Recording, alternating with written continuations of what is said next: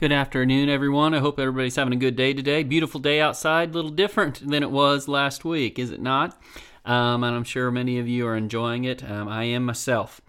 We're going to open back into our look at Acts after a little bit of a break from it, and we're going to be tackling Acts chapter 9 this afternoon here just for a few minutes. We won't spend a lot of time in this, um, but it would be very advantageous if you have not had the opportunity to read Acts 9 yet to do that now. And um, I'll just pause here for a little bit where you can take a break, push pause on your player and read that acts chapter 9 it's a little bit of a long chapter but there's some good stuff in it. Um, something monumental happens um, in this chapter.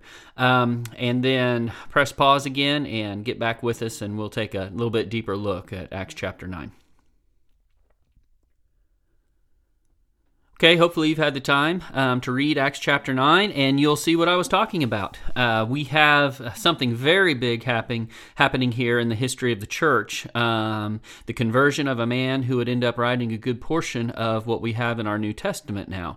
Now, Acts chapter 9 could probably be summarized in this way the conversion of the Apostle Paul, who was also be, be God's chosen instrument, his apostle, to the Gentiles. Now, this is interesting because the Gentiles have not yet become a part of the church.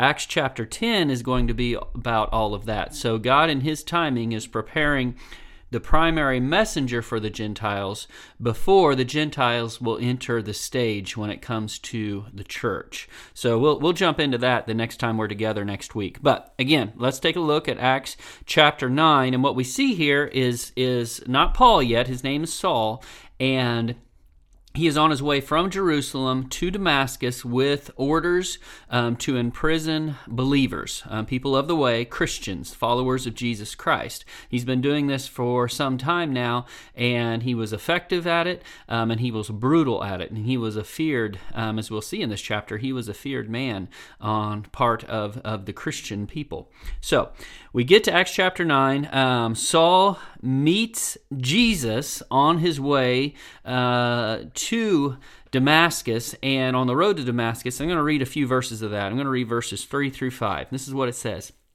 It says, As he was traveling, it happened that he was approaching Damascus, and suddenly a light from heaven flashed around him.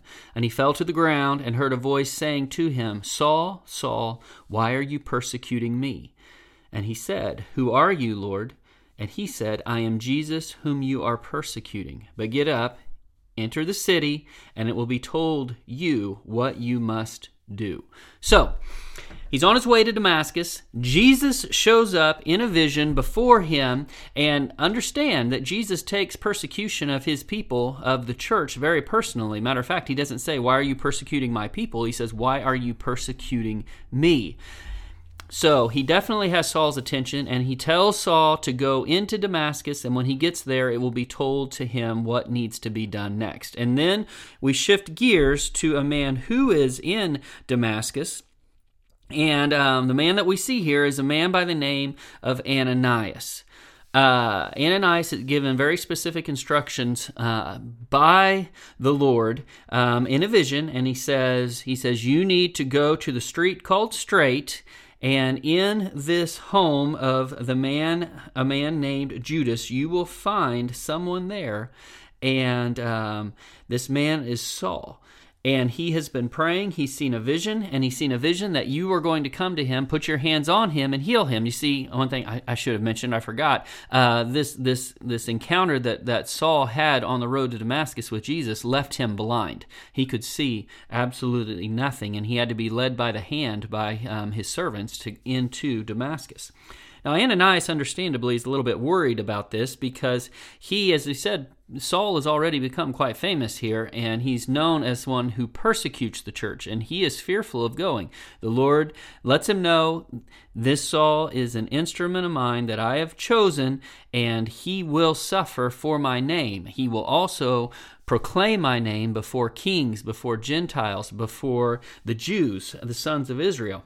It's kind of interesting here that we get this little glimpse of the future. See, I told you Acts chapter 10 is when the Gentiles become a part of the church, but I'm sure that Ananias, when he hears the Gentiles and he talks about, Jesus talks to him, the Lord talks to him about about this chosen instrument, Saul, um, to bear my name before Gentiles, he was probably just thinking about that in terms of the Gentiles would persecute the church and would be persecuting um, Saul, who would later become Paul.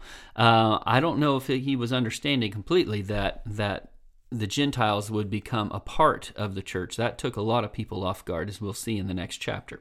Ananias, though, he does what he is told. He goes to the street, he finds the house, he meets Saul. He immediately tells Saul why he is there, um, and this coincides with the vision that Saul has seen and he lays his hands on him, and Saul receives his sight. Now, here's something that's very interesting. It has been a three day time from the time that Saul saw Jesus on the road to Damascus to the time that Ananias shows up to give him his sight back. And in that three days' time, he not only fasts, he not only keeps from eating, he does not eat nor drink anything. Now, watch this. This is kind of mind blowing to me. Um, and this is one of those places in the book of Acts that shows us the priority that baptism takes in the conversion of people. See this, um, verse 18 of Acts 9. And immediately there fell from his eyes, Saul's eyes, something like scales, and he regained his sight, and he got up and was baptized and he took food and was strengthened. I think if I hadn't eaten or drank anything for three days and I was miraculously received my sight, one of the first things I would do is grab something to drink or grab something to eat. But before any of that takes place, Paul gets into the water. That shows us that the water is very, very important baptism is very, very important in the conversion process. Matter of fact, in Acts chapter 22, when Paul recounts this before the Jewish council, you will see as, G, as, as, as Paul speaks to them and talks about his conversion experience, he uses the words of Ananias. And the words look like this Now, why do you delay? Arise and be baptized, washing away your sins. A lot of people have the misunderstanding that, that Saul was converted on the road to Damascus. He was not. The Lord got his attention on the road to Damascus, but his conversion was not complete until his sins were washed away. So, from that point on, we see Saul immediately this immediate change come over him. Here's a man who just days before was going from place to place persecuting the church, persecuting the people of Christ, in the words of Jesus, persecuting Jesus himself. Look at the look right here. Several days after his baptism, he is with the disciples in Damascus, and it says in verse 20, he immediately began to proclaim Jesus in the synagogue, saying, He is the Son of God. He immediately begins to preach the gospel. Um, not long after that, he begins, uh, persecution begins. He hears of it. Um, his life is at risk. They lower him out of the city wall of Damascus by a basket. Uh, he ends up in Jerusalem. He meets up with Barnabas, who uh, obviously the people in Jerusalem are a little uneasy with this Saul character, who used to be a persecutor of the church. Barnabas takes him under his wing and says, This man, his life has been changed. Paul gets to Saul, I should say Saul. Um, he's also known as Paul, but we won't get that that real um, change in his name here for a couple of chapters yet. Um, so, so Barnabas takes him under his wing. Uh, Barnabas, the encourager, and um, and people began to listen to the people among the brotherhood began to listen to Paul or Saul and see him as a um, a contemporary rather than the opposition.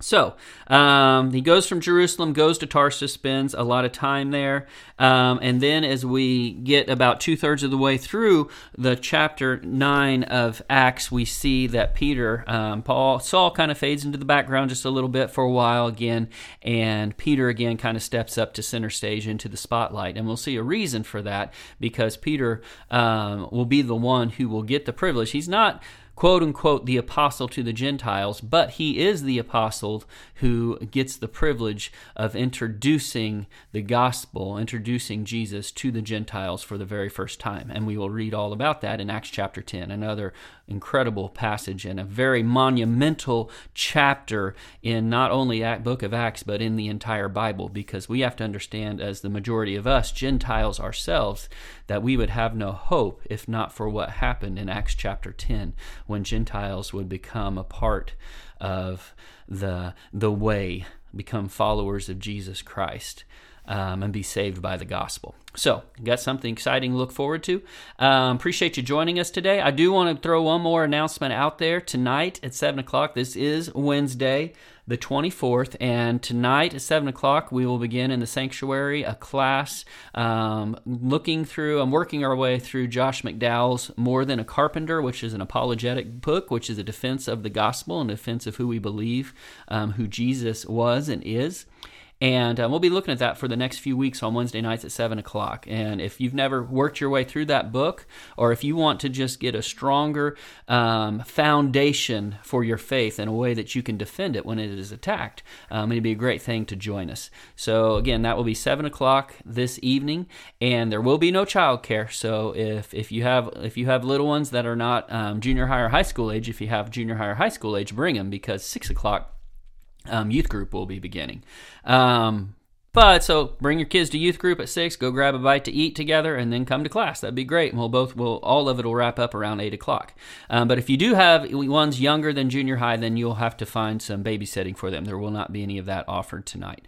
Um, also, just one more plug. There's also a marriage class that will be beginning tonight in the coffee shop that Bill and Lisa Ellis uh, will be teaching. And if that's something you'd like to be a part of, same thing.